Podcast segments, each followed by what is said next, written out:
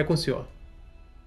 Olá, meus amigos, um prazer encontrar com vocês hoje aqui. Agradeço pela sua participação nessa semana especial de psicossomática. Psicossomática, corpo e mente juntos. Vamos ver o que é isso aí. Bom, o que é psicossomático? É, você vê que tem duas palavras ali, né, nessa uma só. Psico mais soma. Psico é mente e soma é corpo. Então, a doença psicossomática é uma desordem física né, originada ou agravada pela psique. O que é psique? Pela mente humana, por estresse mental ou por processos emocionais do indivíduo, ou seja, a pessoa tem realmente algum, algum sofrimento emocional, é, muita ansiedade, muita tristeza, muito medo, muita insegurança, muito pânico, enfim, e isso pode muitas vezes se manifestar também com sintomas físicos. Por isso que é psico, a mente, junto com soma, que é o corpo. É, as escolas, as faculdades né, de medicina ainda possuem a tendência da filosofia dualística. O que, que é isso? Filosofia dualística é aquele pensamento de alguns filósofos que separa o corpo para um lado e mente para o outro. Né? É, então, essas faculdades, algumas faculdades, ainda tendem a ensinar como tratar o corpo separado das influências mentais sobre esse corpo. Né? Apesar de que aqui tem duas imagens, uma é a faculdade a Universidade de Harvard, outra a Universidade de Loma Linda, na Califórnia. Então, são exemplos de faculdade de medicina do mundo inteiro. Então, é, ainda que algumas faculdades continuam com uma tendência de separar corpo de mente, é, é importante pensar de que o pai da medicina, né, chamado Hipócrates, ele foi um médico grego que viveu ali entre 460 e 377 a.C. Olha o que, que ele disse. Ele falou assim: mais importante do que saber é, que doença tem essa pessoa é saber que pessoa tem essa doença.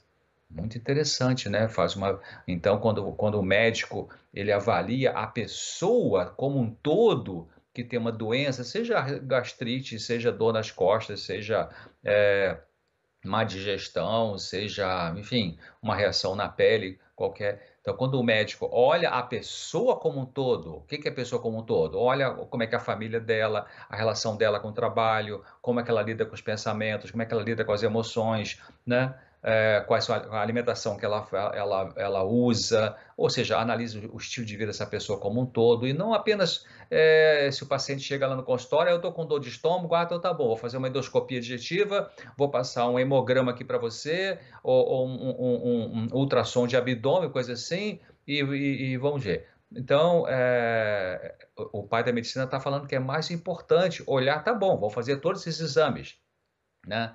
Avaliar qual é a causa dessa queixa que eu estou usando apenas como exemplo, que é um problema de dor no estômago, mas vamos olhar o todo dessa pessoa. Então, isso é importante é, para até realmente ter uma avaliação mais é, fidedigna e que se possa chegar a um, um, tratamento, quem sabe até com melhores resultados do que apenas olhar o lado é, físico.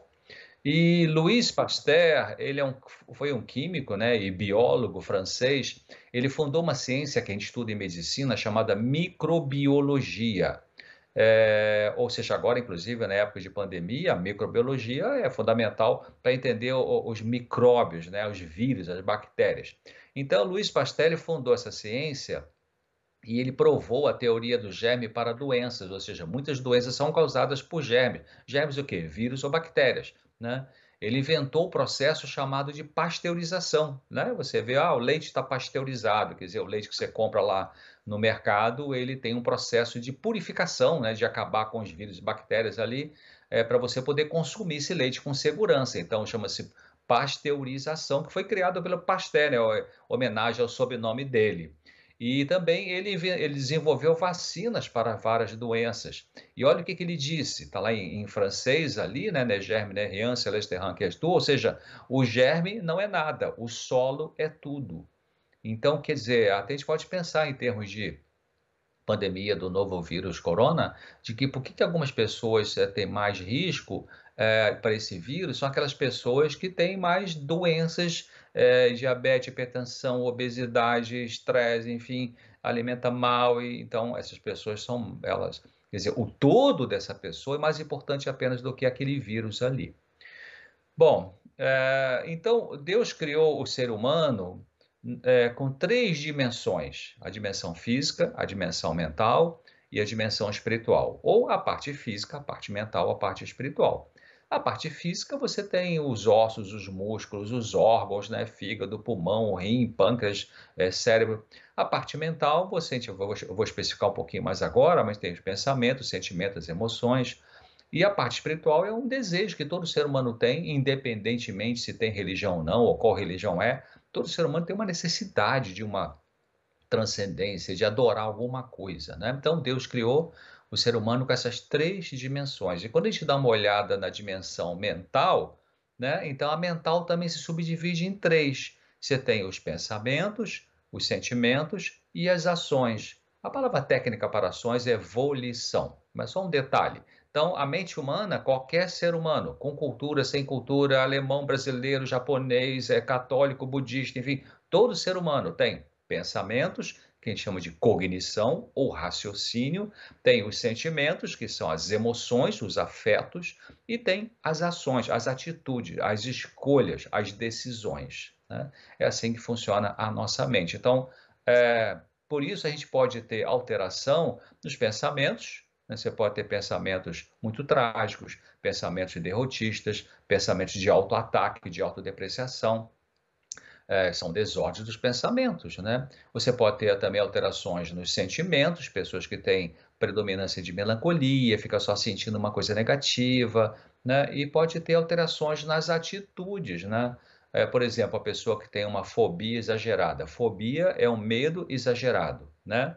A pessoa tem uma fobia, por exemplo, não passa em túnel, não, é, não entra em elevador, ou, ou não consegue ir sozinha na rua. Isso é uma fobia é, complicada. Então, neste tipo de fobia, que é um medo exagerado, a pessoa vai ter uma atitude prejudicada. Como assim? pessoa não vai conseguir mais sair sozinha, tem que ter alguém junto. Ou não sobe elevador, tem que ter alguém junto. Então, é, se a gente pensar em termos de mente humana, que tem os pensamentos, os sentimentos e as atitudes, então a doença mental ela tem uma alteração do pensamento, alteração da emoção e tem uma alteração das atitudes. Bom, a Bíblia fala de psicossomática, interessante. A Bíblia não é um livro científico, né? não é um compêndio de ciência, né? não é uma enciclopédia de ciência, é, mas fala de todas as ciências praticamente. Eu tenho encontrado, a gente encontra na Bíblia é, geografia, matemática, história, biologia, até física quântica lá. Tem também algumas referências que a gente pode pensar. Né, fala de engenharia, de medicina, de nutrição, né, tanta coisa de nutrição que fala a Bíblia. Então, também fala de psicossomática. Olha só, por exemplo, Provérbios 14, verso, versículo 30. O coração com saúde é a vida da carne, mas a inveja é a podridão dos ossos. Vamos, tra vamos traduzir isso aqui numa linguagem mais médica, mais clínica, né? O coração com saúde é o quê? A mente saudável. Quando a Bíblia fala coração, né, quando Jesus fala assim, filho meu, é, é, filha minha, me dá o teu coração, ele está pedindo a parte mais profunda da nossa mente, né? É, com o inconsciente tudo junto ali. Então, o coração é uma mente, o coração com saúde é uma mente saudável, né? A, quando a Bíblia fala de coração nesse sentido, é, de dar-me o teu coração, ou, ou, eu vou purificar o teu coração, quando Deus fala isso, não está falando de coração físico aqui que bate no nosso peito, né? Isso aqui é, um, é uma bomba de, de, de mandar sangue para o corpo e trazer o sangue de volta para cá para mandar para o pulmão para purificar. Não, a Bíblia fala de coração no sentido de mente, de mentalidade, do que está na parte é, espiritual do nosso cérebro, vamos dizer assim. Então, nesse texto aí de Provérbios, é, quando fala o coração com saúde, é a mente saudável. E ele fala de que a inveja é a podridão dos ossos. O que é podridão dos ossos? É putrefação, decomposição, uma necrose, sei lá, osteoporose, né? Então é uma doença física, ou seja, os ossos aí simbolizam o nosso corpo físico. Então o que, que o texto está dizendo? Ele está dizendo que quando o coração, quando você tem uma mente com, com saúde, o teu físico vai ter saúde também, né? a gente pode dizer a é, podridão dos ossos, pode ser as doenças degenerativas, por exemplo, né? Bom, aqui tem um outro texto, olha, está em Provérbios 17, 22, que diz assim: O coração alegre serve de bom remédio, mas o espírito abatido virá a secar os ossos. De novo, é, o autor de Provérbios, que é Salomão, não era médico, né? como Lucas, por exemplo. Lucas, no Evangelho de Lucas, Lucas era médico, então ele vai usar uma linguagem diferente. Então, o que é coração alegre? A mente alegre, como eu falei, né? O espírito abatido é quando a pessoa tem um estresse emocional, está com depressão, está com ansiedade muito alta, muito medo, muita raiva. Então, está abatendo o seu espírito. Secar os ossos é doença física por causa de uma desordem mental, psicológica ou espiritual. Então você vê que, é, de novo, aqui a Bíblia está fazendo essa conexão da psicossomática, mente junto com o corpo, corpo junto com a mente. Bom, aqui mais um texto, Salmo 32, verso 3, é Davi que fala aqui, né? Enquanto eu me calei, envelhecer os meus ossos pelo meu bramido em todo dia. Ou seja, quando, enquanto Davi não confessou os pecados dele, ele sofria fisicamente também. Né? Então, envelhecer os ossos a gente pode trazer numa linguagem médica como se fosse uma doença degenerativa, um processo necrótico. O processo necrótico é quando o tecido morre, né? quando morre, por exemplo, quando a pessoa tem um infarto é, no coração, ali aquela, aquela, o coração é um músculo. Então a, a, circulação não chega ali, não chegando, aquela, aquele pedaço de músculo ali acaba morrendo. A gente chama isso de necrose, né? Que necrose é uma morte de um tecido, né? De uma parte do nosso corpo. É, então, envelhecer os ossos pode ser inflamação, pode ser liberação de hormônio de estresse. Então, você vê que a Bíblia ela fala realmente de psicossomática. Bom, vamos pensar agora qual é a origem dos conflitos psicológicos ou emocionais é, das pessoas, mas no sentido bem assim amplo, né? Então, os sintomas é, que a pessoa apresenta, às vezes a pessoa apresenta o sintoma no corpo, mas que tem um, uma participação, pelo menos, no estresse emocional importante, então tem uma sequência. É, muitas vezes as pessoas tiveram relacionamentos disfuncionais o que, que é relacionamento disfuncional? Relacionamento complicado, né? Que tem muita, muita briga, muita discussão, muita frustração, muita mágoa, muito ressentimento. Isso chama-se relacionamento disfuncional. Ah, então a pessoa pode ter uma série de situações conflitivas para ela, né? Especialmente na infância, separação dos pais, muita briga, divórcio, alcoolismo. Então, pessoa, essa criança às vezes, sofreu bastante isso ao longo dos anos da infância então, ela fica com medo de perder o amor ou ser rejeitada, né? ou ser rejeitado. Porque a criança, às vezes, geralmente a criança, quando ela vive num ambiente conflituado na, na família, a tendência dela é pensar: onde é que eu estou errando? Será que se eu parar de errar em alguma coisa, meu pai e minha mãe vão ficar mais calmos? Ela tende a raciocinar desse jeito, né? A criança pequena de 3, 4, 5, 6 anos, ela não consegue raciocinar assim, Ih, meu pai está brigando com a minha mãe, Ih, minha mãe está brigando com meu pai, é, é, problema deles, não tem nada a ver com isso. Ela não consegue raciocinar assim. A criança se sente parte ali é, daquela situação de conflito na família. Então, ela pode começar a desenvolver um medo de ser, é, de perder o amor, quer dizer, se meu pai está brigando com minha mãe, minha mãe com meu pai, será que isso vai fazer com que eles se separem? Aí eu vou perder o amor deles? Aí será que eu vou ser rejeitado também? Enfim, e aí esse tipo de raciocínio, de medo, não é uma coisa assim que raciocina como um adulto, né? Mas passa pela cabeça da criança esse tipo de sofrimento. Então ela pode reprimir esse medo, reprimir essa angústia. Então muitas crianças, é, deixa eu dizer uma coisa para vocês, toda criança tem angústia também. Essa questão de, ah, criança não sente, criança não liga, criança só brincando ali. Não, criança tem angústia. Inclusive, nessa pandemia, as crianças que estão tendo que ficar em casa, ter aula online pelo computador, quando pode ter, né? Elas estão sofrendo isso, né? Tem medo. Meus netinhos, eles quando fazem oração na, da, da refeição e tal, eles sempre falam, ah, nos proteja do vírus, né? Então, eles estão conscientes disso. Isso gera uma certa tensão, porque tem que usar máscara, não pode é, às vezes fecha tudo de novo, aí não pode brincar lá fora, não pode no playground, né? Então as crianças têm um sofrimento. Só que quando as crianças têm um sofrimento, elas não manifestam esse sofrimento, essa tristeza, essa angústia, dizendo: Ah, mamãe, estou com uma angústia aqui tão ruim. Você nunca viu uma criança de 5, 6 anos falar isso, né? Mas elas têm esse sofrimento, elas manifestam pelo comportamento, né? Ou ficando mais irritada, ou mais impaciente, ou volta a fazer xixi na cama quando já controlava, é, ou ficar super quietinha, ou perde interesse nas, nos brinquedos, nas brincadeiras, né? Fica mais ali no cantinho, né? Ou enfim. Então, são muitas maneiras que acho que não vou falar sobre isso aqui agora, o tema não é esse, né? Sofrimentos emocionais nas crianças, é só para explicar de que então a pessoa que vive conflitos emocionais ao longo da infância, ela tem um medo de ser rejeitada, é, ela vai reprimir esse medo, bota por baixo do tapete é, esse medo, essa angústia, essa tristeza, né? E aí vem a, uma defesa, né? Ela vem, ela, ela, a mente dessa criança coloca uma barreira para não ficar pensando na angústia, e aí vem um sintoma. O sintoma pode ser uma maneira, né, uma defesa de lidar com angústia. Então, ao invés da criança dizer, mamãe, estou com uma angústia, morrendo de medo desse vírus e tal, algumas até maiorzinhas já falam isso, né? Mas as menores não.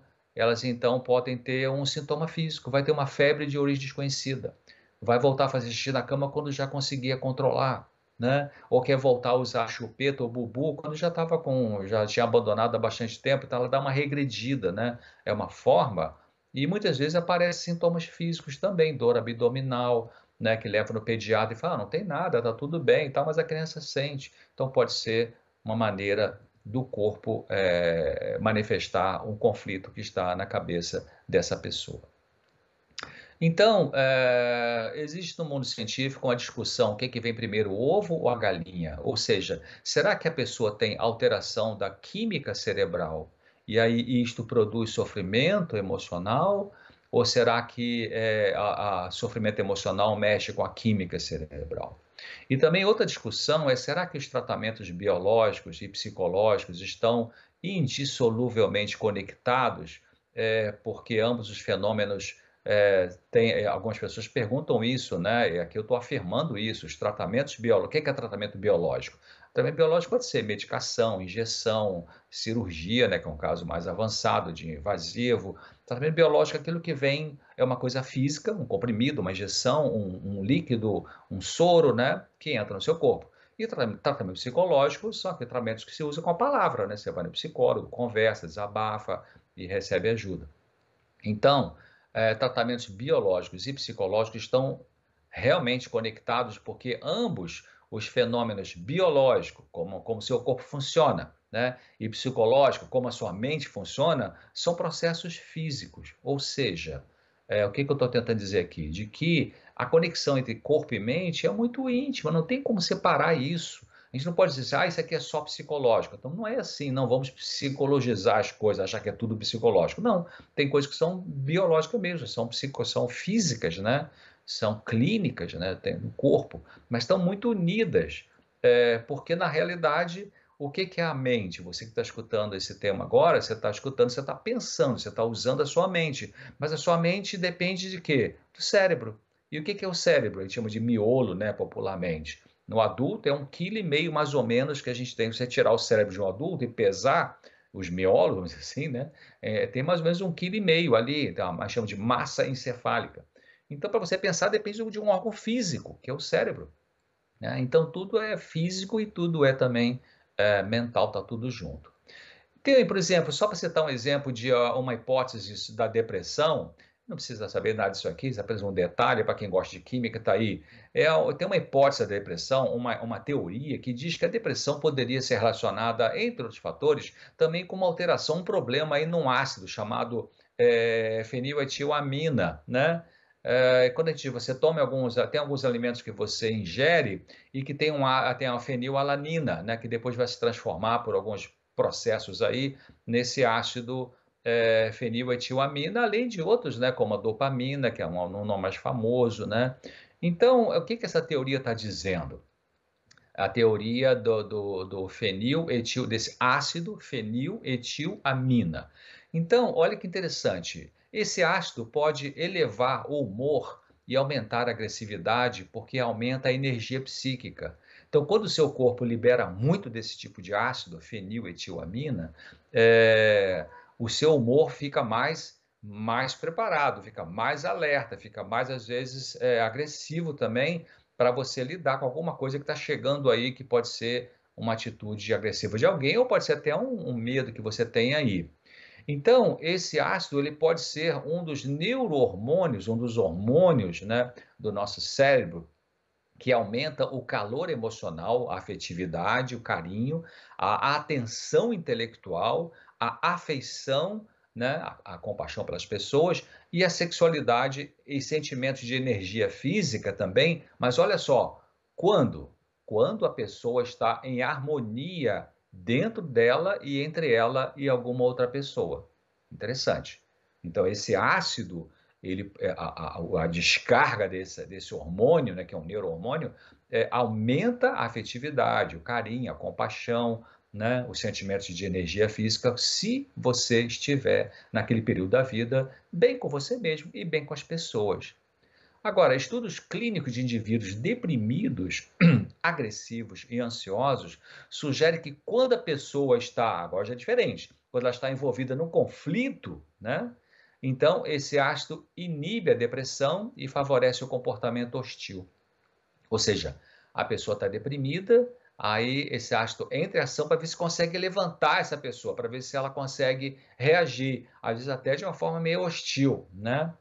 Então, a depressão pode ser um resultado, segundo essa teoria, de, um, de uma deficiência desse ácido no nosso corpo, no cérebro, ou pode ser também a depressão resultado de um conflito interpessoal entre você e algumas pessoas, né? É, conflitos de perda, conflitos de derrota. Interessante.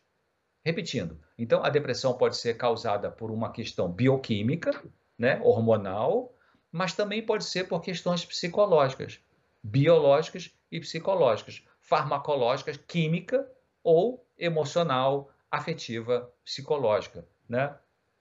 Isso é um, um, um estudo feito, um, eu comprei esse livro quando estudei nos Estados Unidos, que se chama é, Medicações Naturais para Desordens Psiquiátricas, né, organizado por dois professores da Universidade de Harvard.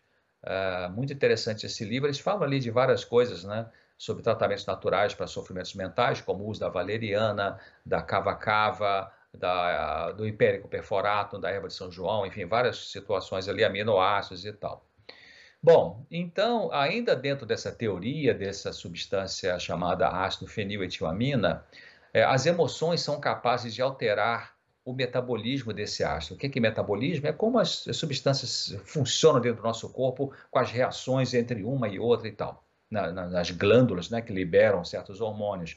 Então, as emoções podem alterar a maneira como esse ácido é, é funciona ou é elaborado, ou é secretado, ou é trans, transformado em alguma das substâncias que a gente chama de metabólitos, né? Então, as emoções podem alterar isso aí.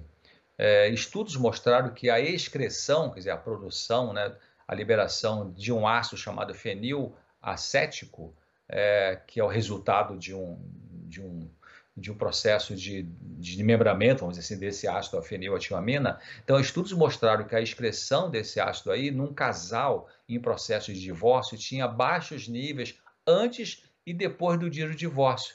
Mas teve um pico de produção é, no dia do divórcio. Que interessante isso, se a gente observar por quê, né? Por que, que esse tipo de ácido, dessa substância, desse neurohormônio aí, estava é, é, alto é, no dia do divórcio, mas estava baixo. Por quê? Porque a pessoa precisava de ter uma atitude naquele dia. Então, precisava enfrentar uma situação dolorosa, né, que é o divórcio. Então, é interessante porque Deus colocou no nosso corpo algumas produções de substâncias de hormônios em situações emergenciais para nos ajudar.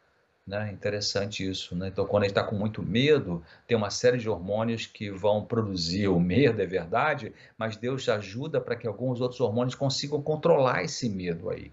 Né? É...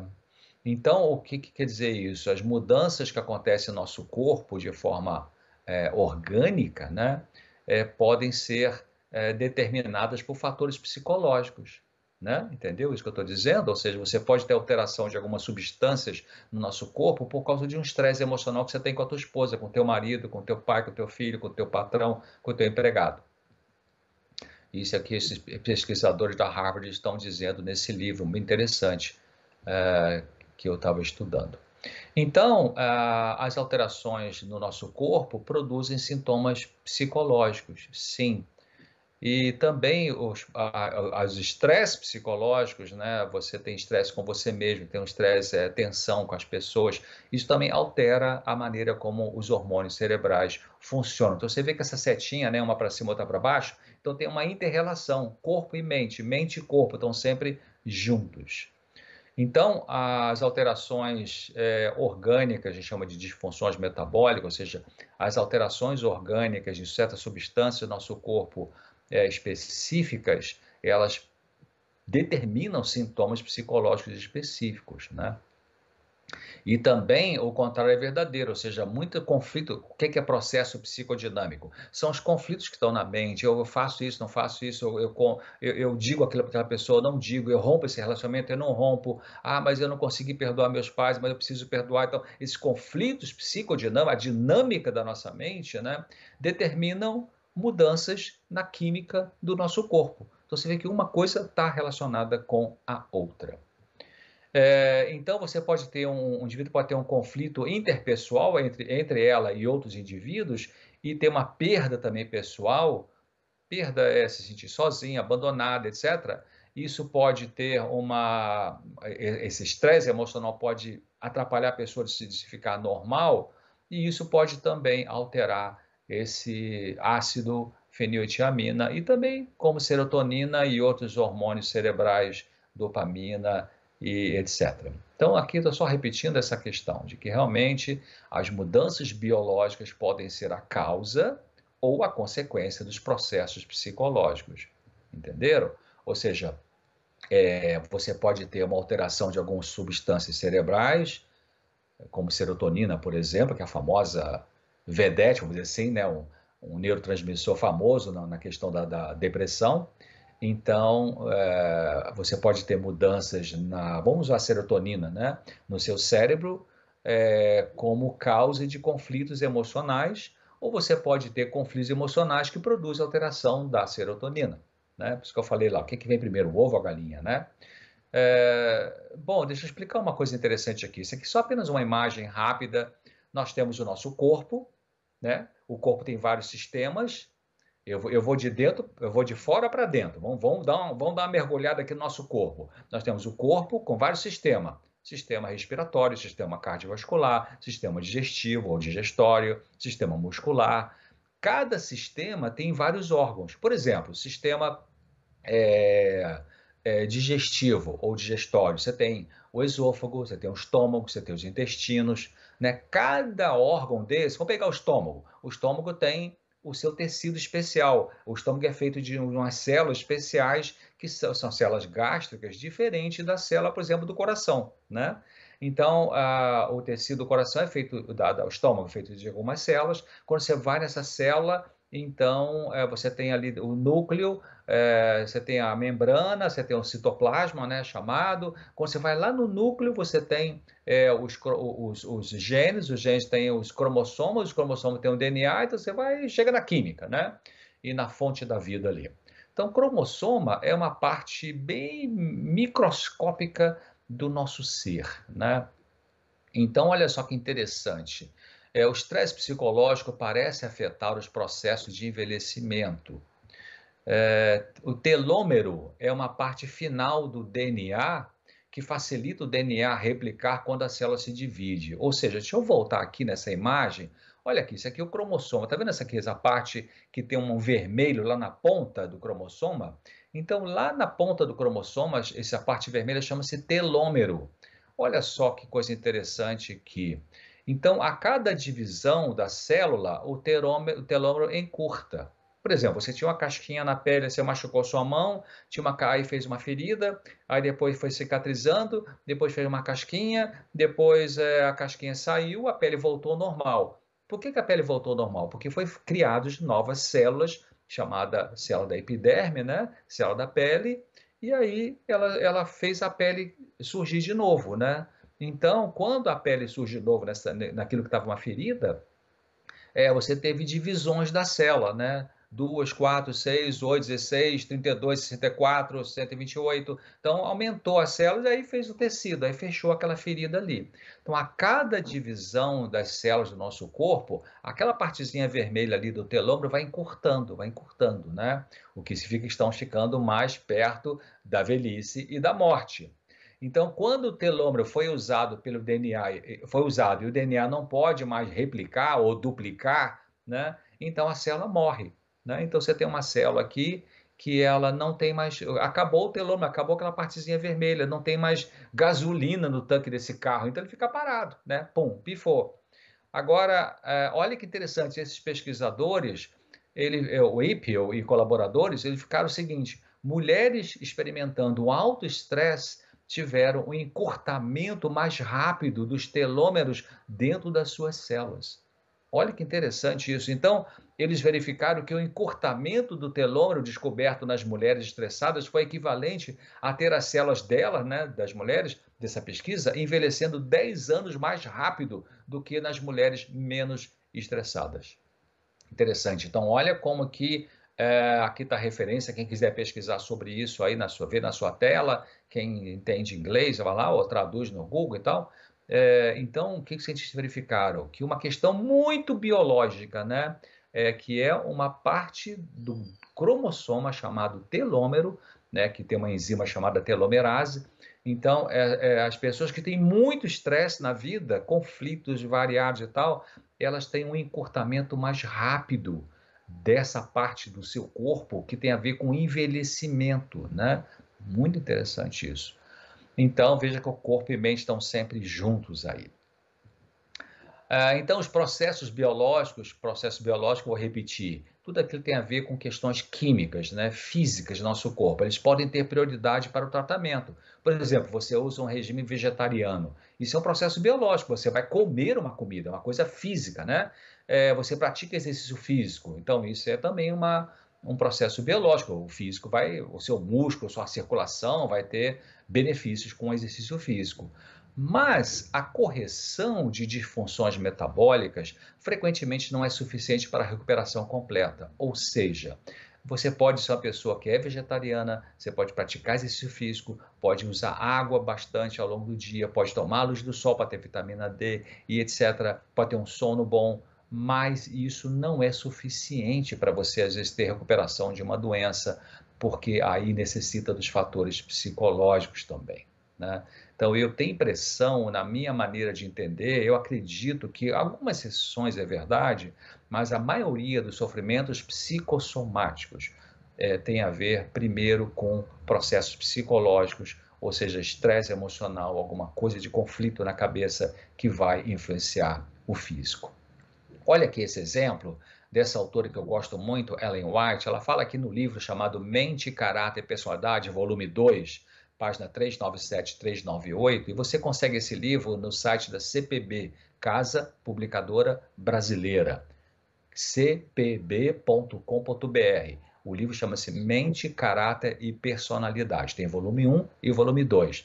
Ela aqui diz assim: olha, se você tem a mente impressionada e fixa na ideia de que o banho o fará mal, a impressão mental se comunica, comunica a todos os nervos do corpo. Os nervos controlam a circulação do sangue, portanto, o sangue, por causa da impressão mental, é confinado aos vasos sanguíneos e perde-se os bons efeitos do banho. Tudo isso se dá porque o sangue é pela mente e a vontade impedido de fluir prontamente e vir à superfície para estimular, despertar e promover a circulação. E ela termina dizendo: suponhamos, por exemplo, que você tem a impressão de que se tomar banho sentirá frio. Ai, você tinha um frio. O cérebro manda essa informação do seu medo do frio aos nervos do corpo e os vasos sanguíneos, em obediência à sua vontade, né, do medo, né, não podem realizar seu trabalho e promover uma reação é, após o banho. Então, olha, olha que interessante. Voltando àquele texto, ela fala assim: tudo isso né, se dá porque o sangue é pela mente e a vontade, né, o que você decide, impedido de fluir prontamente e vir à superfície. Olha que interessante. Então, como que a mente pode influenciar, estresse mental pode influir até na maneira como a circulação é, funciona em nosso corpo. Então, a pessoa pode ter conflitos sociais, desemprego, problemas com, com, com abuso moral nas empresas, é, perseguição no trabalho, ou é, é, empregados difíceis de lidar, ou patrões complicados. Enfim, você pode ter conflito social, né?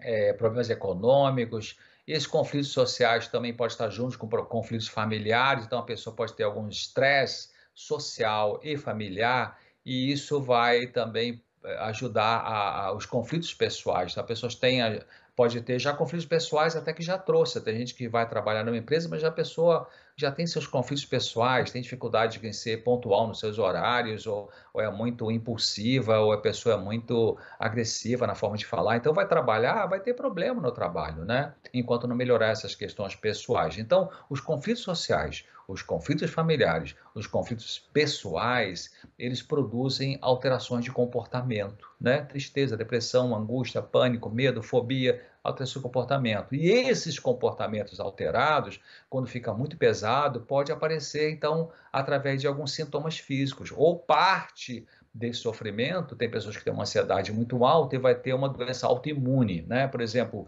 vitiligo ou lupus. E aí então junta uma coisa com a outra. Então ela tem uma causa, algumas causas que facilitam a doença física, mas tem sintomas emocionais que estão descarregando ali no seu corpo. Então o Dr. Benson, Herbert Benson da Universidade de Harvard, que não é psiquiatra, ele é um clínico, ele fala assim: 60 a 90% dos pacientes que procuram médicos na clínica, lá no ambulatório, vai lá no SUS, né, no, no atendimento lá da, da emergência, 60 a 90 têm suas doenças devido a estresse físico e mental.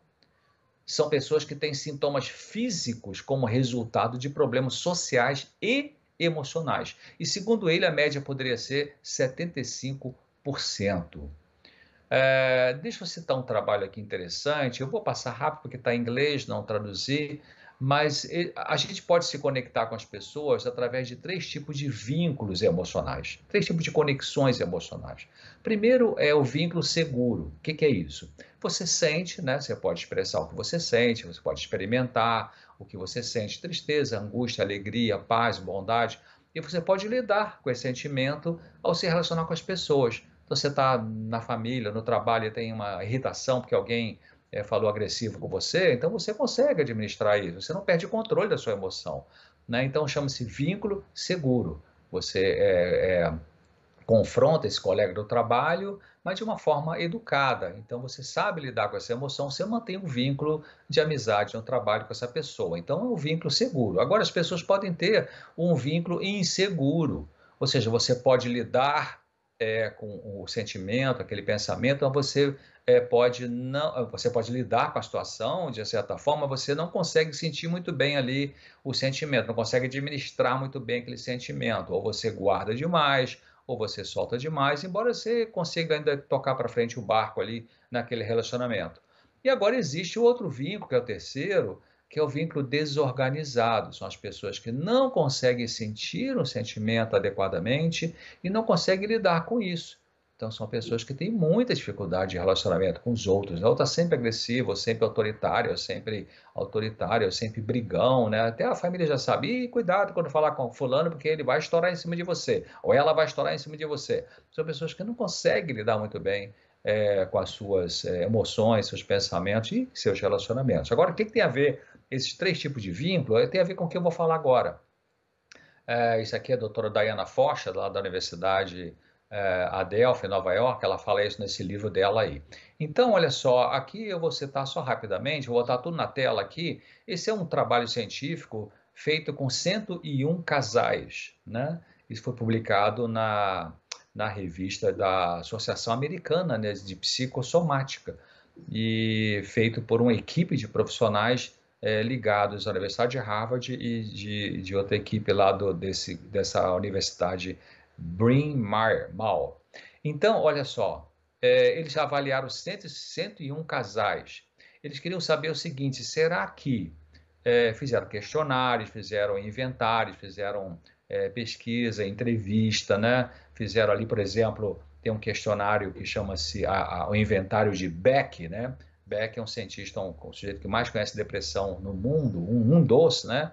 Aaron Beck, ele fez um, uma série de perguntas é, para medir o quanto a pessoa está deprimida, se está deprimida ou não. Então, deram vários tipos de questionários para esses 101 casais, e a meta era saber é, até que ponto os traumas da infância teriam que ver com manifestações físicas da doença, é, manifestações físicas numa, na vida adulta. Então, a conclusão que eles chegaram é de que os traumas da infância é, realmente influenciaram nas pessoas adultas a somatização. O que é somatização? É quando você tem no corpo um, uma parte de sofrimento, mas que tem a ver com estresse emocional. E eles verificaram que as pessoas que tiveram ó, vínculo inseguro, vínculo inseguro, ou seja, é, não sabiam se o pai ia separar da mãe mesmo, porque ele vivia ameaçando, vou embora, eu fico mais aqui, né? ou a mãe que dizia, eu não aguento mais você, vou embora também. Então, as, as crianças que cresceram com vínculo inseguro, não sabiam se teriam aquela união, há quanto tempo teria, não teria, vai romper, não vai. Essas crianças tiveram na vida adulta é, mais somatizações, mais manifestações no seu corpo de estresse emocional. O Dr. Lawrence Lishan, ele é um psicólogo que americano, norte-americano, que trabalhou mais de 20 anos só com pacientes terminais. E um dos estudos que ele fez é, com 152 pacientes com câncer, isso está no livro dele chamado Câncer como Ponto de Mutação. Ele estudou 152 pacientes com câncer e tentou entender um perfil dessas pessoas, do ponto de vista psicológico, esse perfil. E ele verificou o seguinte: olha, 72% dessas pessoas com câncer tiveram, é, perderam a razão de viver, tinham incapacidade de estabelecer novos relacionamentos, permaneceram sozinhas, mesmo em meio aparente, uma solidão. Então, olha só, encontrou isso nessas pessoas. Quase 50%, 47%, tiveram incapacidade de demonstrar sentimentos de raiva para proteger eles mesmos de abusos. Eles sentiam que seus desejos não tinham valor para serem protegidos. Ou seja, são aquelas pessoas que, quando você pisa no pé delas, elas é que pedem desculpas. Elas não sabem usar a raiva, vamos dizer assim, para se proteger de abusos. Então, deixa as pessoas abusarem. Então, essas pessoas que tinham essa, esse perfil, quer dizer, das pessoas que tiveram câncer, quase metade tinham esse perfil, pessoas que não sabiam colocar limites. Outra coisa interessante, 38% tiveram muito estresse pela morte de um dos pais. Isso porque, lembra que eu falei sobre vínculo? Então, tem pessoas que têm um vínculo com o pai ou com a mãe de maneira muito dependente, muito forte. Então, quando esse pai ou essa mãe com quem tem esse vínculo morre, então é um desastre essa pessoa. Ela não aprendeu é, ao longo da vida separar um pouco mais a sua identidade, a sua segurança pessoal deste, dessa conexão com esse pai ou com essa mãe. Então, 38% das pessoas com câncer, nessa pesquisa dele, é, tiveram muito estresse por causa da morte de um dos pais. E também essas pessoas com câncer tiveram uma ausência de autocuidado, não se cuidavam bem, não tinham autoconfiança normal, elas perderam respeito pelas suas realizações na vida. São aquelas pessoas que você diz, oh, parabéns, você passou naquele concurso. Ah, qualquer um passa. Oh, que roupa bonita você está vestindo. Ah, eu comprei ali no, no, no, no Thrift Store, comprei ali no I99 e tal. Então, elas sempre se depreciam, né? Então, isso também foi encontrado em pessoas com câncer. É, também é a sensação de desespero com que essas pessoas que ele pesquisou, 152 pacientes com câncer, tiveram ao longo da sua vida, né? a falta de esperança, né? contribuiu para a doença física do câncer. E, finalmente, essas pessoas tinham mais emoções do que energia para lidar com elas e tinham quase nenhum canal de expressão daquelas emoções. Então, tem pessoas que têm muita, conscientemente, muita emoção, mas ela não consegue canalizar isso, não consegue verbalizar, não consegue falar, não consegue transmitir isso, né? É como a panela de pressão que está no fogo já há algum tempo e você não abre a válvula, né, para o tiro do fogo, né? Então a pressão fica, não sabe como lidar com aquilo ali.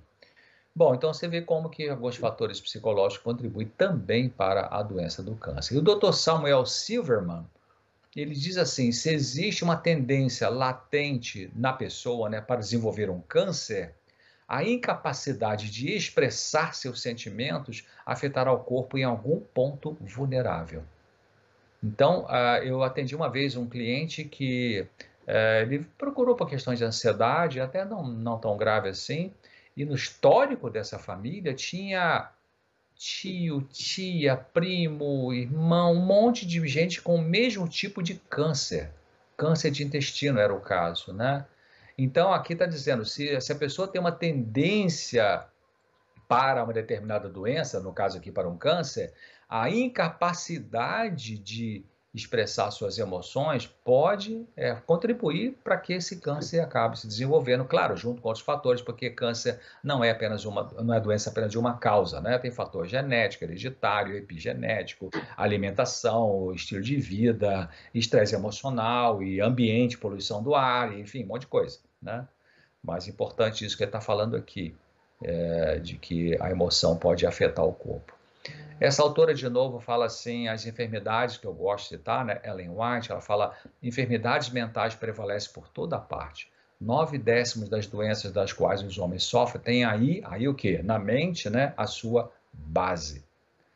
É, e o Dr. Benson, de novo, ele fala aqui de que as emoções são o natural resultado e a representação no seu cérebro da maneira como ele reage pelo que ocorre em sua vida inteira, dentro e fora de nós.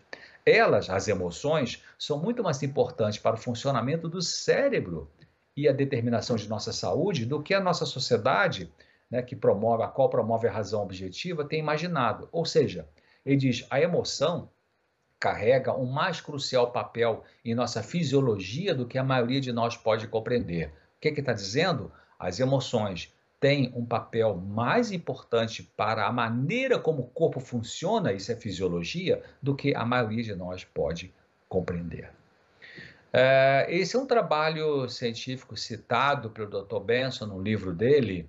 Ele fala de que é, nessa universidade aí, de, em Maryland é, e também no Texas, eles examinaram 567 pacientes, 567, não foi um nem dois, apresentando só queixa física. Dor, dor no estômago, é, queimação na pele, enfim, só tinha queixa física. 74% não tiveram nenhuma causa orgânica identificável. Vários exames revelaram que somente 16% tiveram causa orgânica relacionada com as queixas. Interessante, né? Então, de 567 pacientes, só com queixa física, né, 74% não tinha uma doença que explicava aquela é, queixa física. Esse aqui é um outro trabalho, vou colocar aqui rapidinho na tela, também citado pela revista aí da Associação Americana de Psicossomática, é, uma pesquisa feita pela Universidade de Stanford. Então, mostrou uma relação entre depressão e dor crônica. Olha só, a amostragem é grande. Eles examinaram 3.136 pacientes e um grupo desses pacientes tinha dor crônica, mas conseguiu trabalhar, funcionar, etc. E outro grupo tinha dor crônica que não que, que prejudicava realmente o funcionamento dessa pessoa na sua vida social. O que, que eles encontraram? Eles verificaram que 66% das pessoas que tinham dor crônica também tinham depressão e 43% com dor crônica sem a depressão. Então você vê que a dor crônica estava junto com a depressão na maior parte desses pacientes.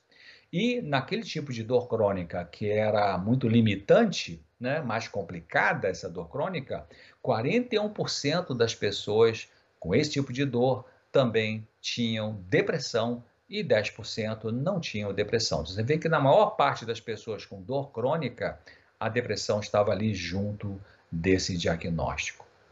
Então, essa autora fala assim: é necessário grande sabedoria por parte dos médicos do Instituto, ela estava se referindo ali a uma, um Instituto de Saúde, a fim de curar o corpo através da mente. Poucos, porém, compreendem o poder que exerce a mente sobre o corpo. Grande parte das doenças que afligem a humanidade tem a sua origem na mente e podem ser curadas apenas o quê? Pela restauração da mente à saúde. Bom, aqui um texto que fala da parte física, mental e espiritual também. Essa mesma autora fala assim: é em misericórdia que o Senhor, Senhor Deus, Criador né, dos seres humanos, do universo, revela aos homens os seus defeitos ocultos, aos homens, às mulheres, enfim, ao ser humano. Ele deseja que examine criticamente as complicadas emoções e motivos do seu coração e detecte que está errado, modifique sua disposição e refine suas maneiras Deus deseja que seus servos se familiarizem é, com o próprio coração, com a própria mente, a fim de levar a um conhecimento verdadeiro da sua condição, de sua condição, permite ele que os fogos da aflição os assaltem para que seja o quê?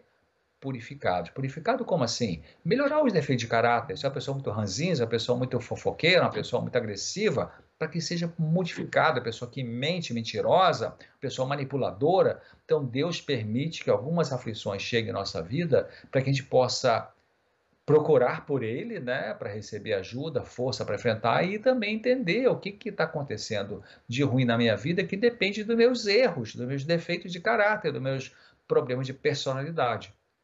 Então, a intenção de Deus é sempre ajudar as pessoas a crescer, a amadurecer, a resolver os problemas. E algumas vezes ele permite, então, que alguma situação dolorosa aconteça para nos ajudar nesse processo de, primeiro, ver que nós somos dependentes dele para tantas coisas, né?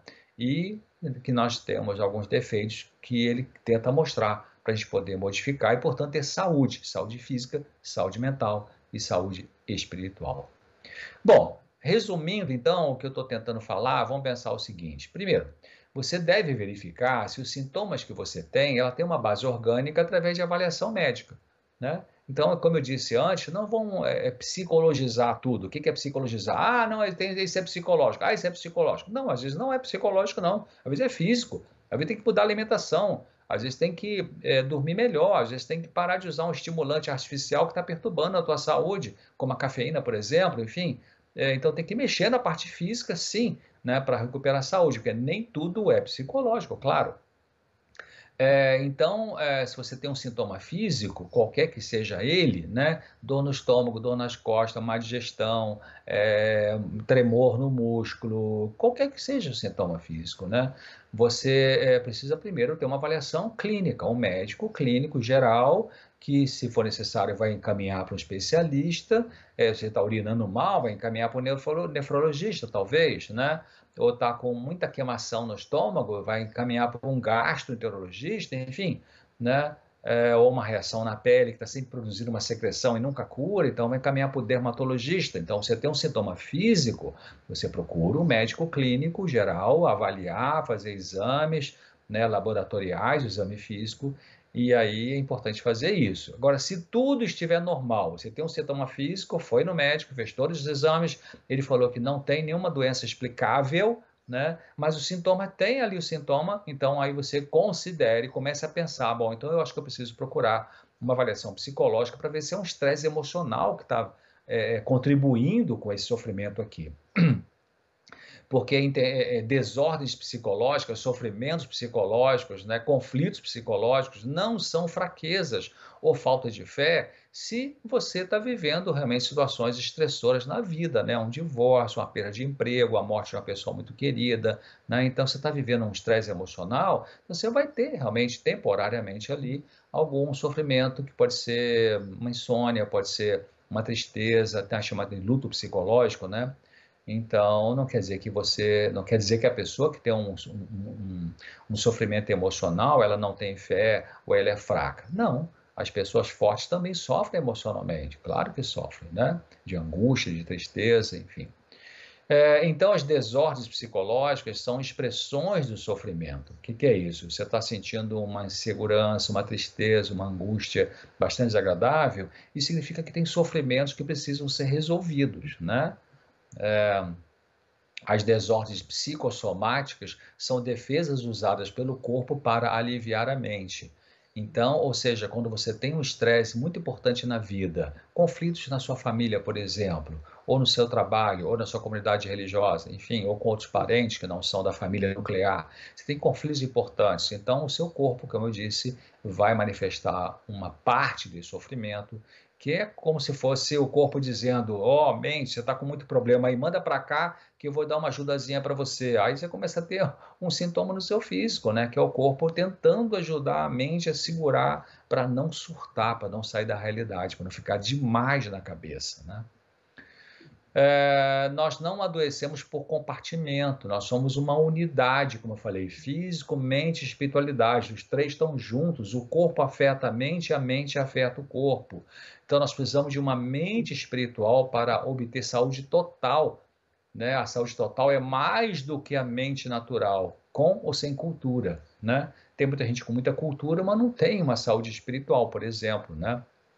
Então, é, é, outro dia, faz um tempo atrás, eu estava fazendo uma viagem, passei por uma cidade no interior de Minas Gerais, e aí eu fiquei num hotel ali, eu tinha um, um jornal com essas informações sobre saúde física, saúde mental, saúde espiritual, e na primeira página ali, saúde espiritual, mostrando a página de um artigo que estava ali.